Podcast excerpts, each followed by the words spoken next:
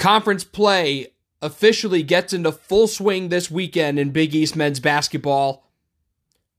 Four league games on the docket, including the undefeated UConn Huskies looking to start 1 0 in league play. Got a nationally televised game this weekend as well as a Friday doubleheader to really get us going.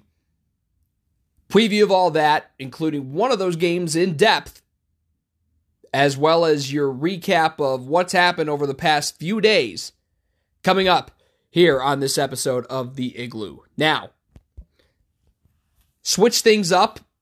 I was going to do a women's episode before this, but some new things came up that I wanted to push to tomorrow, just so I have everything in place. Let's put it that way.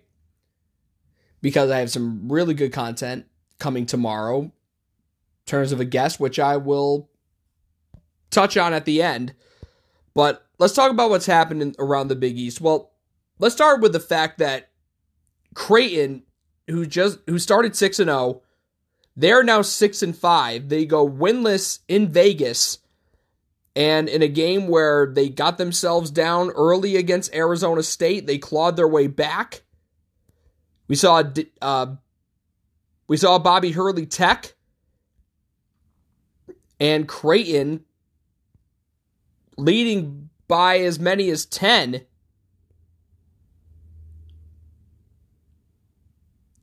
And that 10 point lead came trying to find where that was. I mean, it was a back and forth second half. I was I watched like I watched a good amount of this game. Yeah, Creighton led 50-40 with 12:50 to go.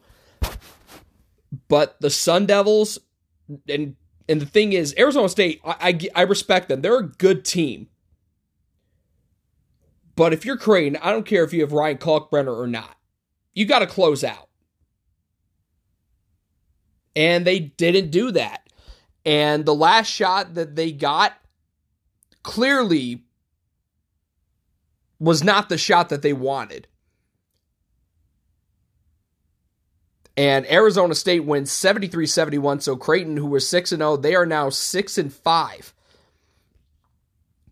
Leading the way for the Sun Devils, Desmond Cambridge with 19 points, which was a game high. 7 for 11 from the field, 5 for 7 from deep. Three point shooting was really solid for both teams. Arizona State was 11 of 24, Creighton 11 for 27. You had a dozen for DJ Horn, 10 off the bench from Austin Nunez, 4 for 7 from the floor, 2 for 2 from behind the arc. Seven points each from Warren Washington and Devan Cambridge. Each of those guys had 10 rebounds and were two for four from the floor. Five points from Frankie Collins, and then back to the bench. Six points from Jamiya Neal. Four points for Luther Muhammad, the former Ohio State Buckeye. And they also got a three from Alonzo Gaffney, as for the Blue Jays, inside the arc they were they were better outside than inside. 12 for 35 inside the arc. They got it rebounded again, but I know that a 5-game losing streak it's like what's their what are positives from this? Well, you played your last two games without the reigning Big East Defensive Player of the Year, and your freshman backup center played his best game of the year in this game. Fredrick King, 16 points, 11 rebounds for a double double, 8 of 11 from the field. Baylor Scheierman, 18 points, 8 rebounds, 3 assists, 6 of 10 from the floor, and 3 for 5 from behind the arc. Arthur Kaluma was 3 for 6 from deep, 7 rebounds, 15 points, but 0 of 7 inside the arc. Ryan Nembhard, another tough game for the reigning freshman of the year, just 3 points, 9 assists, 1 of 5 from deep, 1 of nine from the floor. Trey Alexander really got cooking in the second half. 12 points, three assists, two for three from deep, and three of eight from the floor. And then off the bench, just seven combined points. Shereef Mitchell with four, and then a three from Mason Miller. And Francisco Farabello, by the way, 13 minutes, 0 for 5 from the floor, 0 for 4 from behind the arc. So, yeah, tough way to go out if you're Creighton to go from 6 and 0 to 6 and 5. And my take on Creighton right now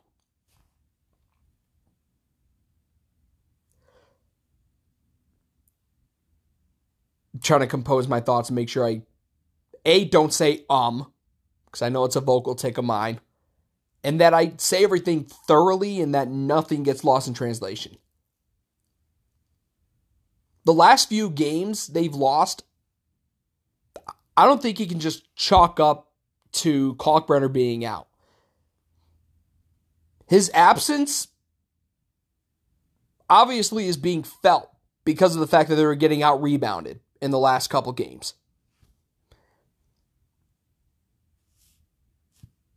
But obviously, it the rest of the team's got to step up. And while you've had guys like Scheierman and King in this last game stepping up, they it's like they forgot how to win. Well, maybe not that they forgot how to win. They forgot how to close out games because they've finished really poorly the last three games going back to the Nebraska home game. And they could potentially lose for the sixth straight time on Friday night. More on that in a little. Meanwhile, Xavier hosting Southern. By the way, just to make a long point short, obviously, we all know the news about what happened with the Arizona case.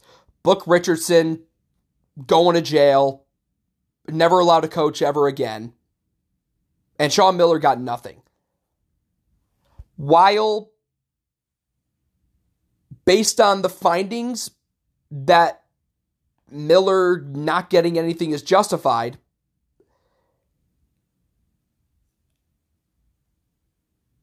I don't know. Just from the surface, it's not a great look for Sean Miller to not get anything. I'm not asking for him to get like the death penalty or a long term suspension. I mean, I thought he was going to get maybe like a one or two game suspension, maybe. Yeah, I was just very surprised that he didn't get anything, any kind of punishment. But before that news broke, his Musketeers beat Southern to close out their non-conference schedule 8 and 3, 79-59. I mean, they got off to a slow start, but they pulled away to win it by 20. Actually, as I think about it now, I mean, Xavier was up 16 at the break. It was 40-24. And they led by as many as 30 points.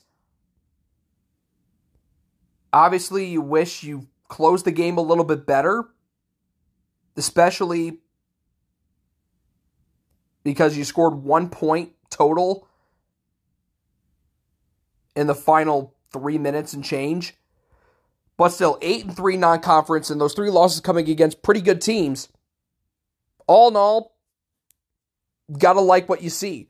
Four Musketeers in double figures in this game. Souley Boum, 17 points, 7 assists. 5 and 9 from the floor, 3 for 6 from behind the arc. Zach Freemantle, 15 points, 8 boards, 7 of 10 from the field, made his only 3 point attempt of the game. Jack Nunge, 13 points, 7 boards, 4 for 7 from the field. Colby Jones, 10 points, 6 assists, 3 for 8 from the floor, 2 for 5 from deep. Adam Kunkel with 7 points, 3 for 7 from the floor, 1 of 5 from behind the arc, but off the bench. How about Kam Craft, the freshman? Eight points on three of seven shooting and two for five from behind the arc. Jerome Hunter with four points in 16 minutes. Two points in 22 minutes from Desmond Claude. Four assists, three rebounds. Two points in seven minutes from Cesar Edwards.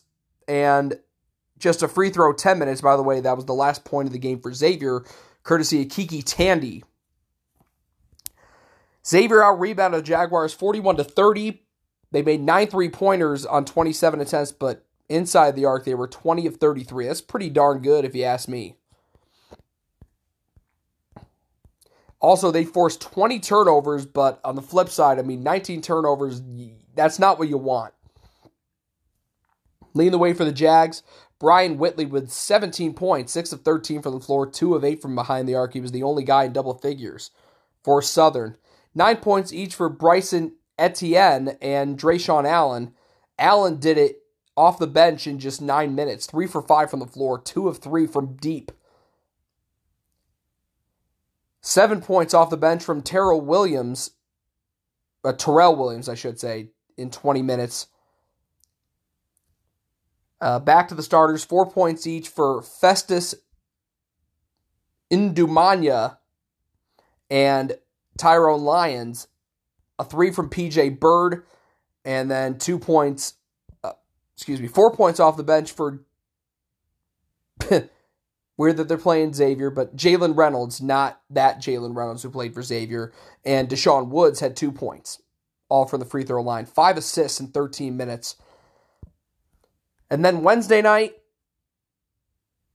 on FS1, Seton Hall hosting Drexel. Seton Hall's defense, they were playing at an elite level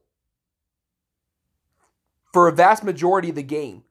They were up 31 16 at the break, and they led by as many as 31 points. Their biggest lead was 49 to 18, and that was with 12:56 to go. So they only gave up two points in the first seven plus minutes of the second half.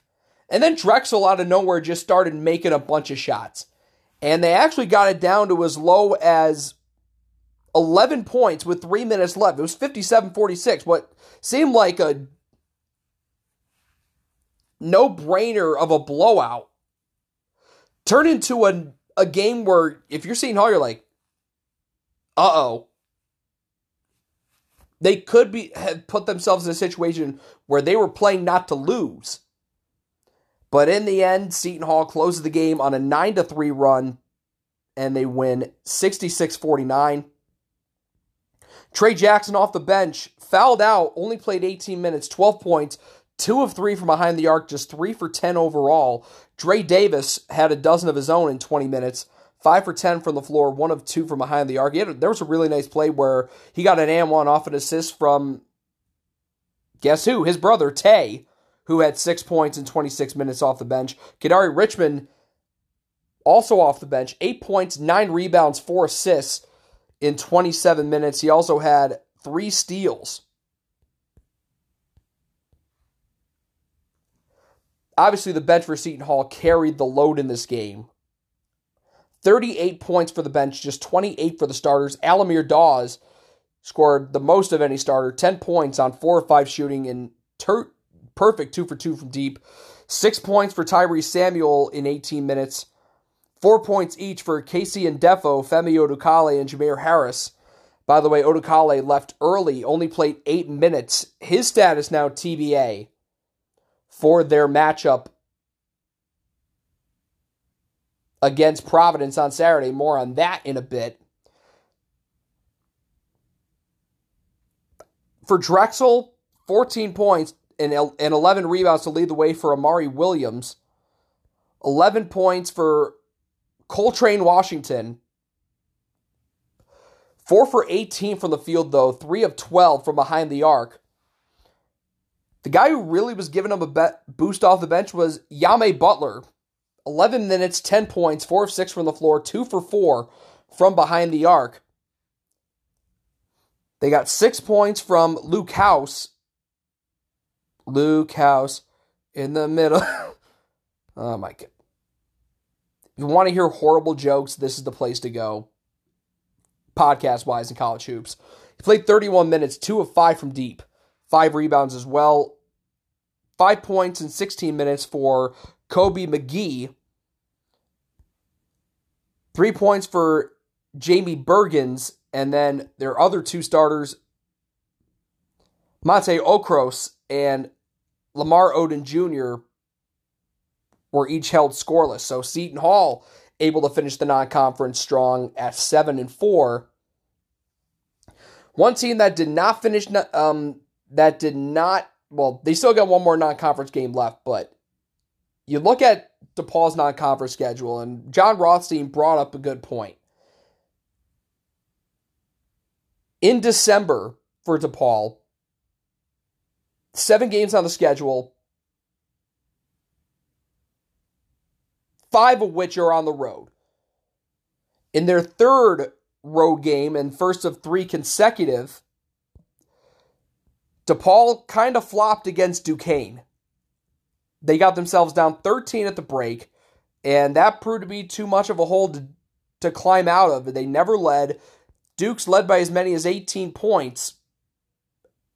And your final score, and a disappointing result, Duquesne wins 66 55 for the Dukes, leading the way with 50, two different guys with 15 points each, which were Joe Reese and Dae Dae Grant.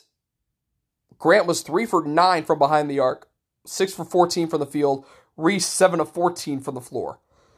13 points for Jimmy Clark, 8 rebounds, 4 for 11 from the field, just 1 of 4 from behind the arc. 8 points for Quincy McGriff, 2 for 6 from deep, 3 of 11 from the floor. 5 points for Trey Williams, and just 10 points from the bench six of which came from Halil Barre in 10 minutes, and then in 25 minutes, four points for Kareem Rozier, the freshman. And DePaul got dominated on the glass. I mean, this is where you really miss Nick Ongenda and Yorine. 48 32 edge on the glass for the Dukes. DePaul, their three point shooting continues to look good, but inside the arc, they were just abysmal in this game. Just 9 of 34 inside the arc, 8 of 21 outside of it. Javon Johnson, 4 for 5 from deep, 6 of 12 from the field, 19 points. Hey, he's been the guy that's been driving this team, but, you know, damn, he needs help. 12 points for Eral Penn, 5 rebounds, 3 of 7 from the field. The bench had 21 points in this game, 8 points from Ahmad Bynum, in 21 minutes, three for eight from the floor and two for three from deep. KT Ramey with seven points, two for five from the floor, one of two from deep in 16 minutes. Six points, 26 minutes, two for six from the floor, seven boards, four assists for Deshaun Nelson. Umoja Gibson only had three points on one of eight overall, one of six from deep.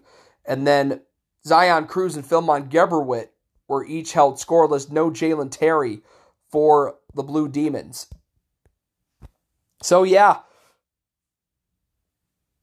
really tough way for DePaul. I mean, this is a game I thought they would win, but Duquesne protects home court, and this could be the beginning of some very difficult times for DePaul. Again, they got two more road games in this three game road stand. They'll have a week off between the second and third games. Again, they visit Northwestern Saturday, which I'll have my prediction for that in a little bit. And then the last game of that road trip, they'll have a week off before they visit Creighton on Christmas Day on Fox. But speaking of Fox, obviously, as I mentioned, Big East conference play for, on the men's side really picks up this weekend and on Saturday. God, weather permitting, because where I am, we're supposed to get a huge blizzard. I might get snowed in the epitome of irony. And the igloo might not be able to go to Providence Seton Hall at the Rock, but I still have a preview for it regardless. Joining me to preview this game, the current WSOU sports director, obviously, Heaven Hill was last year's, had him on the show for it uh, to preview a Seton Hall St. John's home and home. But this year's sports director, Joe Matthews, joins the show next to preview this nationally televised game between the Friars and the Pirates. Here it is. Welcome back to the Igloo.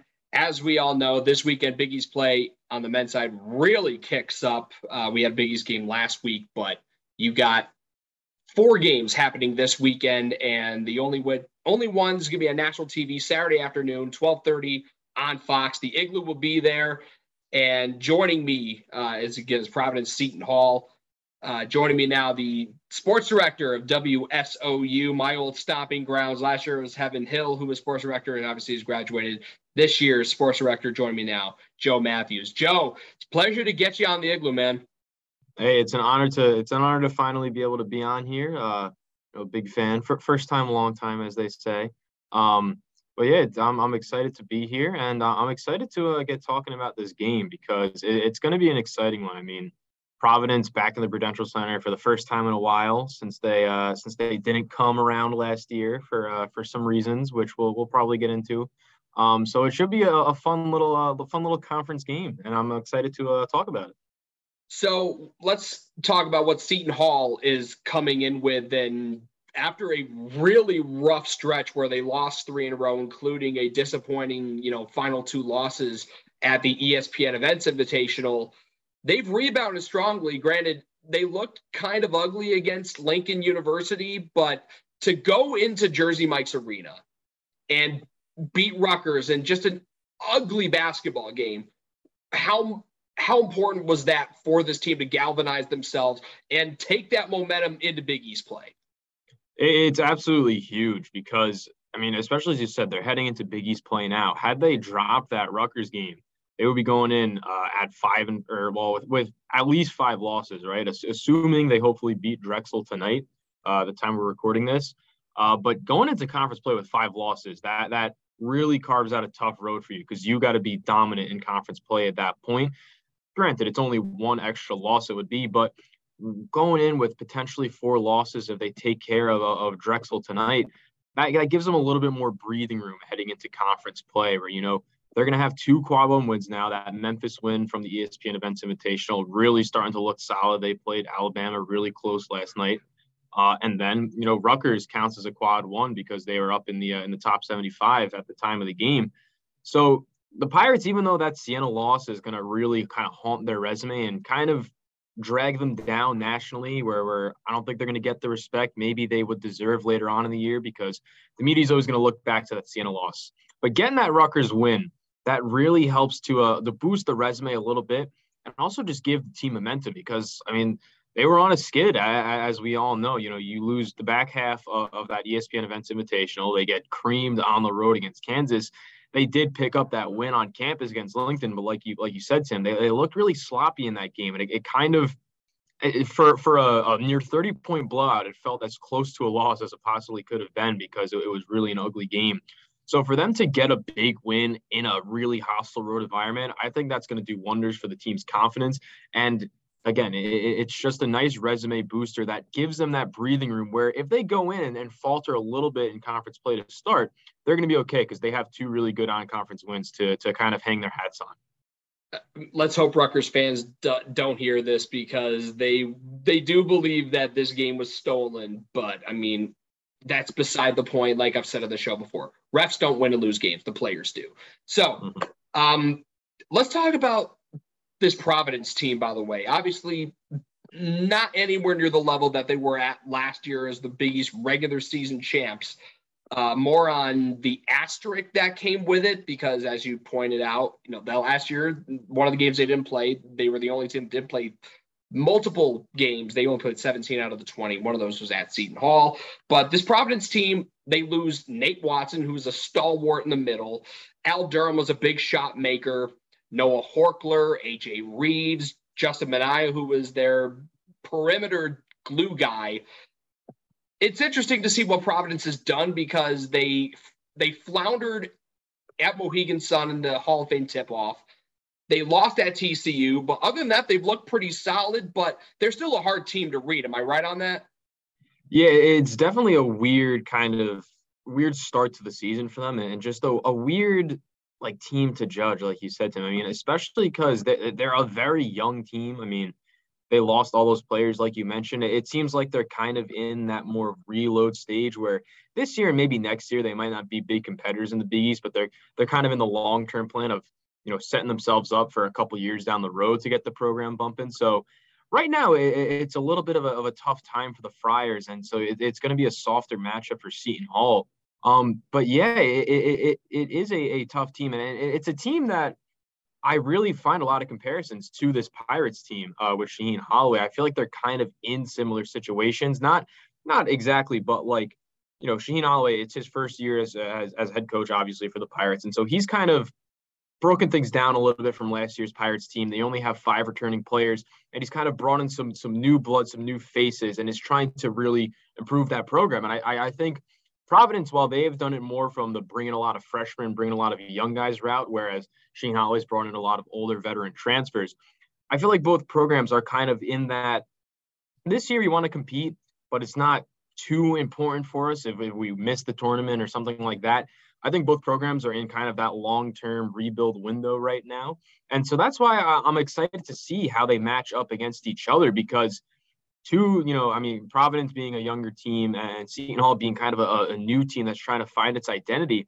I think a, a, matchup like this to kick off conference play, playing against each other, it could give uh, either one a, a real uh, fire underneath them to to get going through the rest of, of, of the conference. Because you know, even though Providence is a younger team and they they've been kind of struggling at points this year, I mean, they still have Ed Cooley, who, in my opinion, is a top five coach in college basketball. Beating him is going to be a, a, a great uh, you know accomplishment for this Pirates team, and that's going to be something again like that Rutgers win. They're going to be able to hang their hat on that.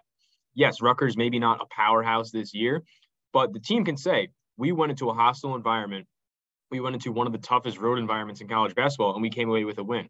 We can easily do that. Now, if they take down Ed Cooley, they can say, hey, we just took down an all time great Big East coach. We took down one of the best in the nation we can go against any team that has a great coach. So that's going to be kind of, you know, what I'm looking for from the Seton Hall. And, and for Providence, you know, I, I just want to see them be a little more competitive uh, against some of these, you know, higher major teams because they, they've done really well cleaning up against some of these, you know, low major teams that they've played, you know, they're, they're Northeasterns, they're Riders, they've taken care of business, but some of the, you know, the, the, the higher caliber programs they've played, like that TCU game, like you mentioned, Tim, or, you know, in the Hall of Fame tip off against Miami and St. Louis, those are the games they've dropped. So it seems like they're still trying to find their footing and get one of those bigger, high major type wins.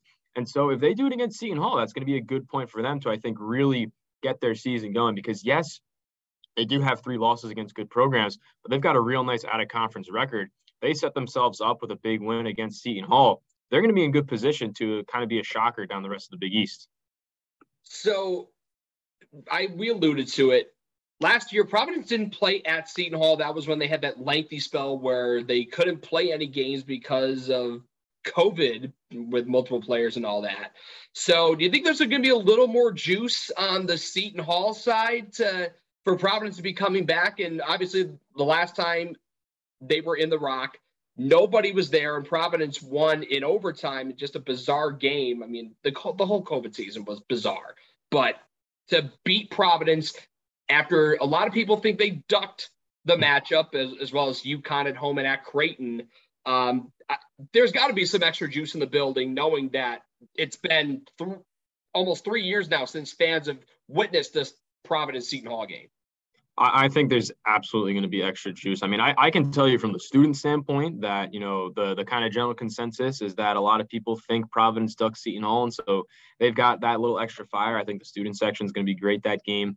Um, but even from the team standpoint as well, I, I think, you know, it's a different Seton Hall team and a different Providence team. So I, it's not exactly the same players. They might not have the exact same fire to, you know, make up for that loss on the road last year. But you know, I, I think it's definitely going to be a narrative to to to watch out for, and I I think that this Pirates team is going to want to kind of reverse that because we we heard all the things last year that you know oh if if Providence came on the road to Seton Hall, you know maybe maybe the Pirates would have taken them down, maybe Providence wouldn't have finished as well in the Big East.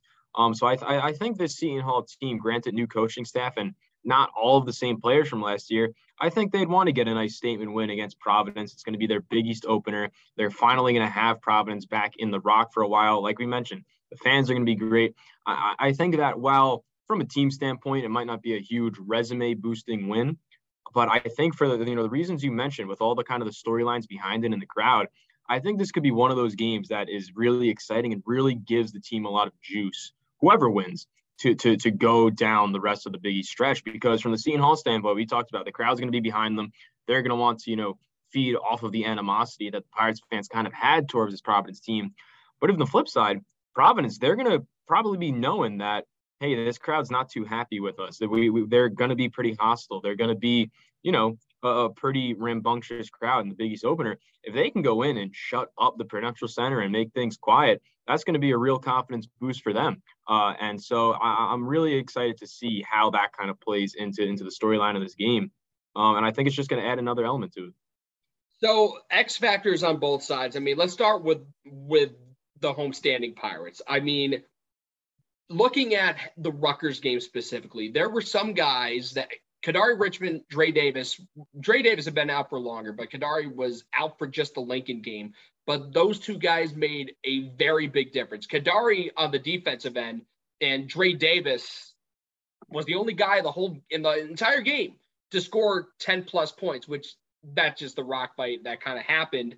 But obviously, those two guys, but I think the one guy that you want to see in, in, a matchup where there's going to be solid bigs, Ed Croswell on the other side, Bryce Hopkins, but KC Ndefo arguably plays best season, game of the season against Rutgers. You want him to keep that momentum rolling, but who are some other guys that you're looking at to potentially be X factors for the Pirates to put them over the top here?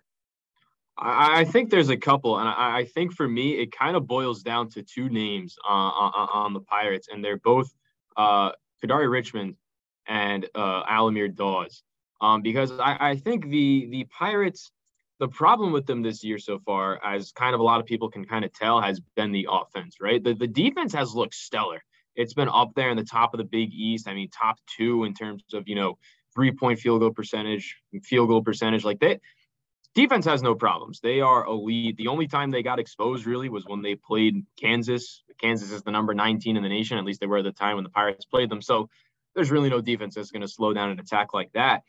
Issue for the Pirates is that, Ben, no matter how great their defense has played, the offense hasn't given them anything to even win a game. The defense has kept them in it, but it's always been on the offense to win the game, and they've never gotten the job done, really. I mean, even in this Rutgers game, the reason they won was just because the defense played absolutely lights out. The offense was was still pretty atrocious, like you mentioned, Tim. Dre Davis was the only player in the game who had double digit points. Like the Pirates need an offensive boost because the defense has looked solid. I think the defense is going to continue to stay solid, but the offense is the X factor for this Pirates team down just the rest of the season. Because I think if they don't have to, you know, start shooting the lights out and you know have have a top three offense in the conference, but if they are just serviceable, middle of the pack on offense, I think combined with their great defense, that's going to allow them to really be competitive. The problem is that the offense has just been atrocious.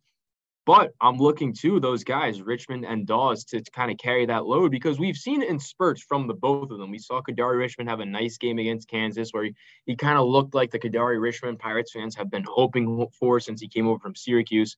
And then Al-Amir Dawes, we've seen him, you know, in spurts, show some nice three-point shootings, show some nice playmaking. I mean, even that last game against Rutgers, he had a nice eight-point performance.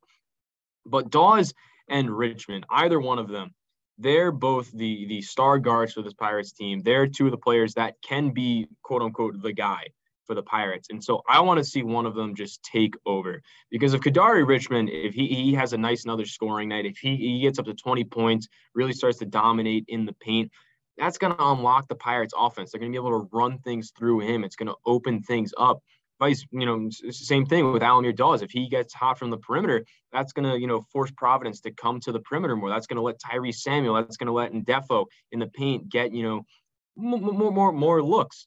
Um, so I'm just looking for one of those guys, one of those guards to take over and just have a real nice offensive performance because again, I, I think if that happens, if, if you get a you get a 15 point performance from Al-Amir Dawes or you know a 20 point performance from Kadary Richmond, the offense, I think, is going to get better, and that's going to win the Pirates the game.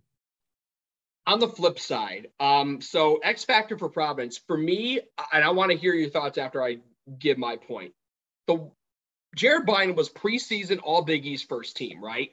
And he has looked like a shell of himself this year. However, against the Pirates, for some reason, he turns into a point god. So maybe that's who we see because that's the trend.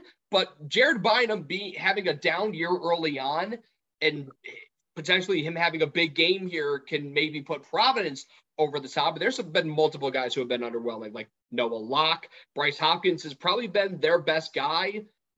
And again, you talk about it. these teams are so similar, but my my X factor if Jared Bynum looks like the preseason All Big East first team guy, at point Providence wins the game. But who are you looking at? Uh, you know, either with players or things Providence needs to do in order to win the game that could give the give the Friars the edge.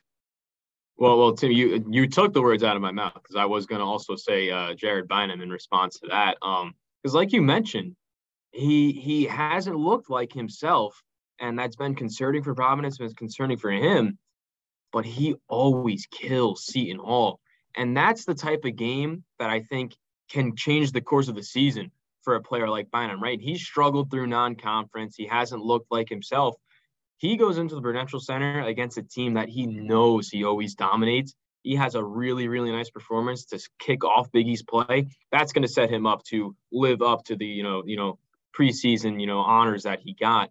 And so I'm looking for him. I'm looking for Providence to really try to get him going this game.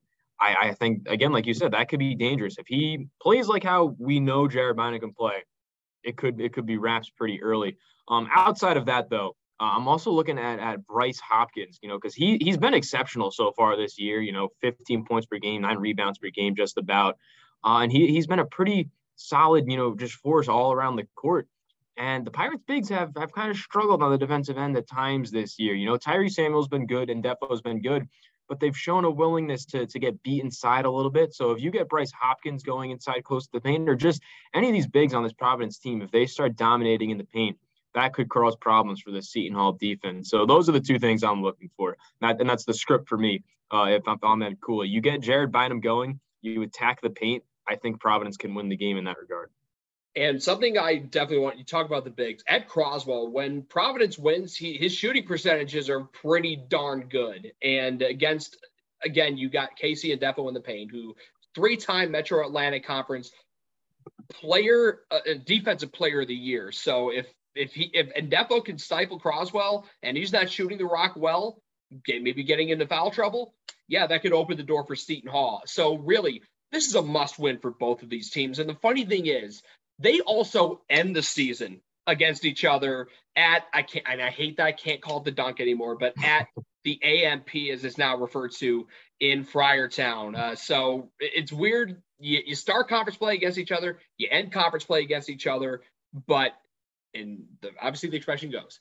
So not about how you start, it's about how you finish. But how you, how you start is pretty damn important too. So who gets that all important one and zero oh start in Big East play here?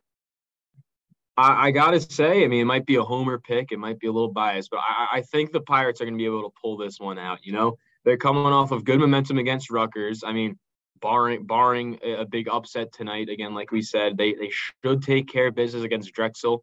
They'll have some nice momentum heading in home court, a little bit of animosity from the fans. It's going to make for a good environment. That's going to make it tougher for Providence to play. The team's going to be healthy. Dre Davis is back. They should have pretty much all their pieces. Sans Yetna.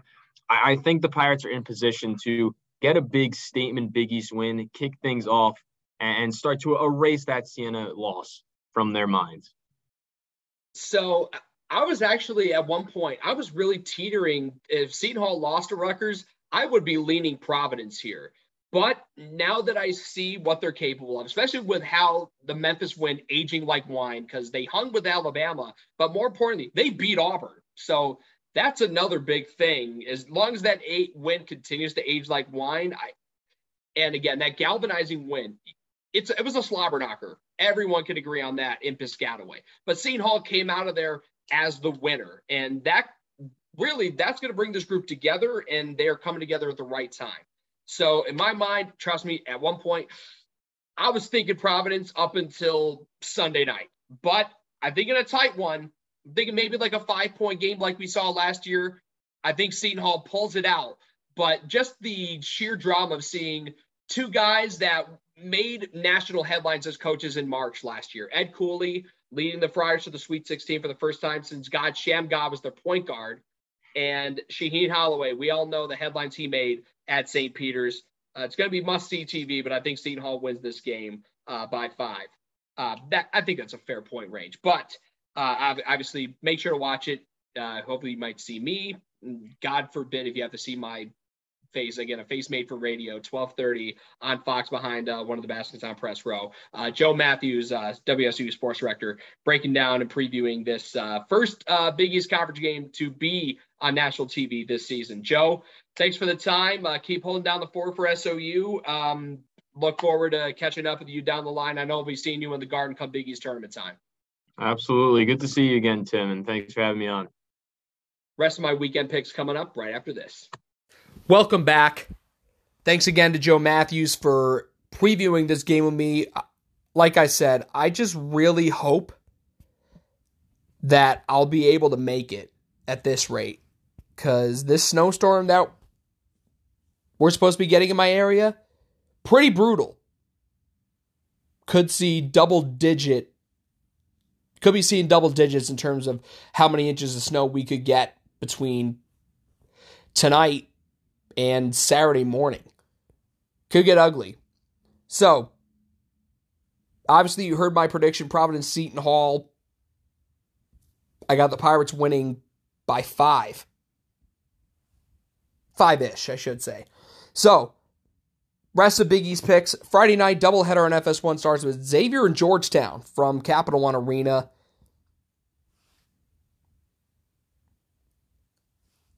Xavier right now, this is nuts. They are an 11 point favorite right now. Over under at 157, so expect a lot of points. And Georgetown, you know, nearly a week off after their last game, which obviously I was there for at Syracuse. So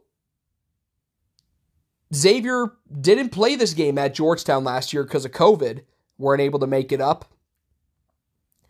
You know, I think Georgetown, knowing that's conference play, they're going to put up a fight. And listen, again, they haven't won a Big East game since the Big East Championship back in 2021. So it's been nearly two whole years. And obviously, we all know they went winless 0 19 in the regular season, then lost in the first round of the Big East tournament against Seton Hall. You know, I'm going to go out on a limb here. Obviously, I'm going to pick Xavier to win. But Georgetown covers.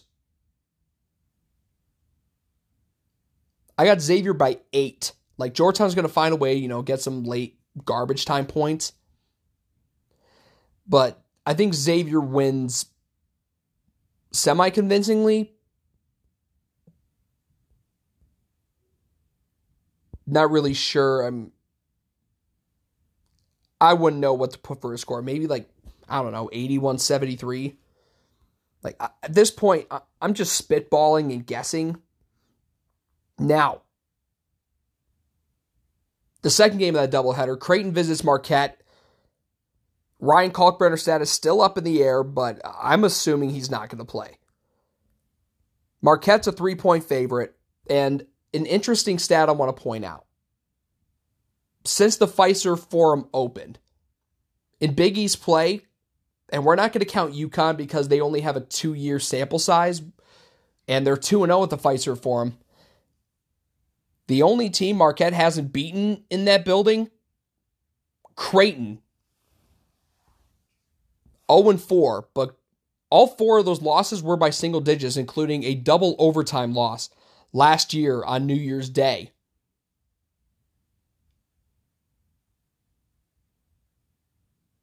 So the last time Marquette beat Creighton in Milwaukee, it was the final game that Marquette ever played at the Bradley Center.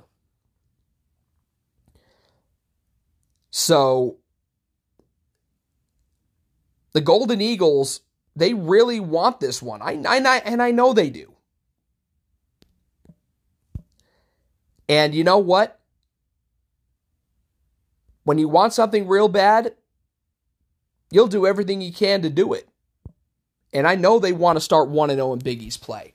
And the funny thing is, you know, I thought this was no preseason. This was a no brainer. Fully healthy Creighton topples Marquette. But I don't feel that way anymore. Creighton's really sliding. They still don't have Kalkbrenner, which could open the door for Marquette's bigs, you know, Omax Prosper and Oso Ighodaro to capitalize. So, in order for Creighton to win this game, they really need they they need Ryan Nembhard to become that talented Big East freshman of the year. Like they need that guy to show up because he hasn't been himself the last couple games. Scheierman's doing all right. Fredrick King's gonna have to continue doing what he's doing. I mean, in terms of how well he played Monday night against Arizona State, they're gonna need that guy to show up. Maybe not 16 11, but he's gonna need to contribute, you know, protect the paint and score on the other side in the paint. But I think Marquette gets the job done. I think they win it by four. Creighton's going to hold their own, but I think I, Marquette's going to win. By the way, again, a three point spread. So technically, I got Marquette covering. Does it go over? Yes, over under is 152 and a half if you're wondering. By the so 79 75 and um going to Saturday, by the way, if I were to make an actual score prediction, Seton Hall, my winner, 70 65. I think the offense is going to come alive a little bit, and they'll still going to be a relatively low scoring game, but Seton Hall still wins again by five points. Northwestern hosting DePaul last year. They did not play this game because of COVID.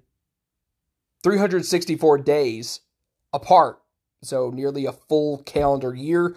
But Northwestern at Welsh Ryan, give me the Wildcats taking care of business. Again, their only losses were they got beat by a ranked Auburn team, and then they also they got washed by Pitt at home in the ACC Big Ten Challenge, but they beat Michigan State in East Lansing, so I think that should count for something. So give me the Wildcats winning. Now in the Orange Bowl Classic in Sunrise, FLA Live Arena, where the Florida Panthers play of the NHL, St. John's 10 and 1, taking on Florida State at 3 and 9. Florida State is looking better And St. John's, again, their only loss was against Iowa State on the road. They're going to have to. They're going to have to win this game. You cannot afford a loss to the Seminoles. I know it's in Florida, but I think St. John's ends up winning. I think Florida State's going to make it a game, but I think the Johnnies do pull it out. Now, 4 o'clock CBS Sports Network, Villanova St. Joe's, final leg of the Big Five schedule for the Wildcats. Again, they're 2 and 1. They lost at Temple in their second game of the year, but since then, they've defeated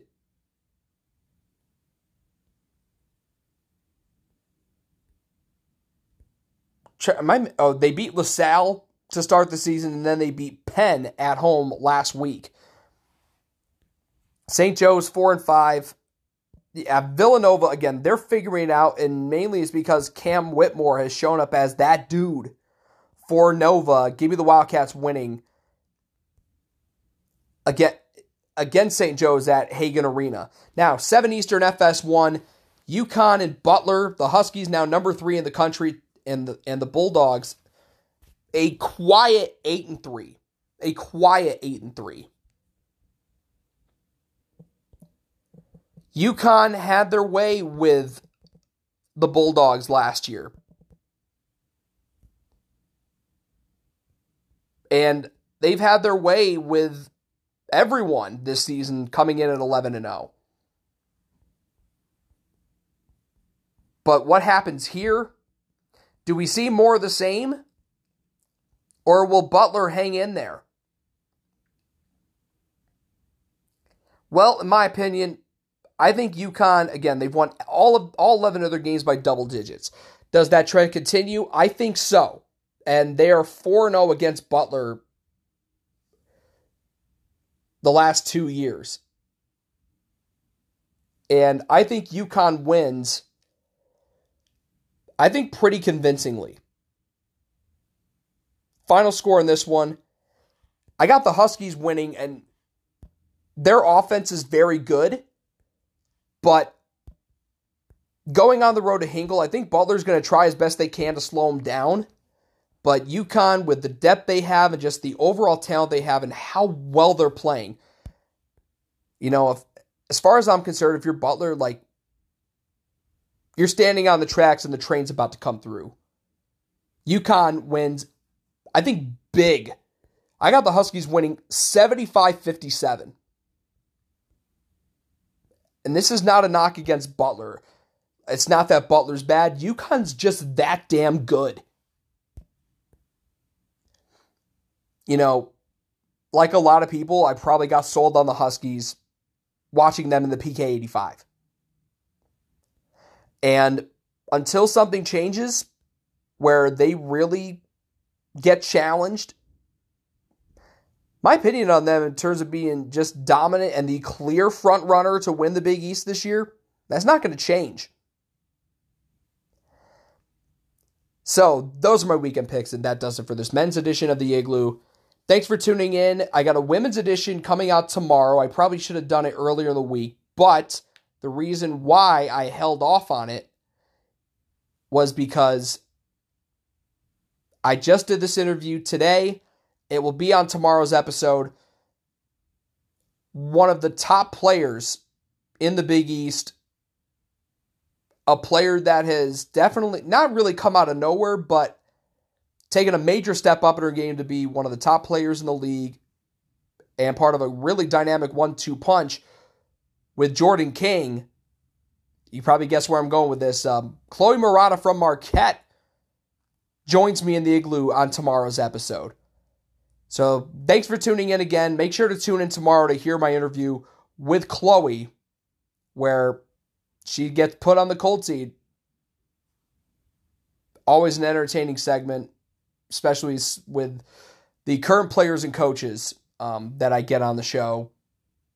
So that's a can't miss interview that'll be uploading uh, tomorrow on the women's only edition of the Igloo.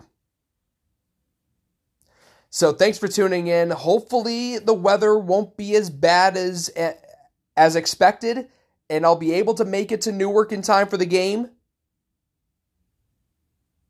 So if that's the case, I'll obviously tweet about it in a very somber way. And probably on Instagram too, for that matter.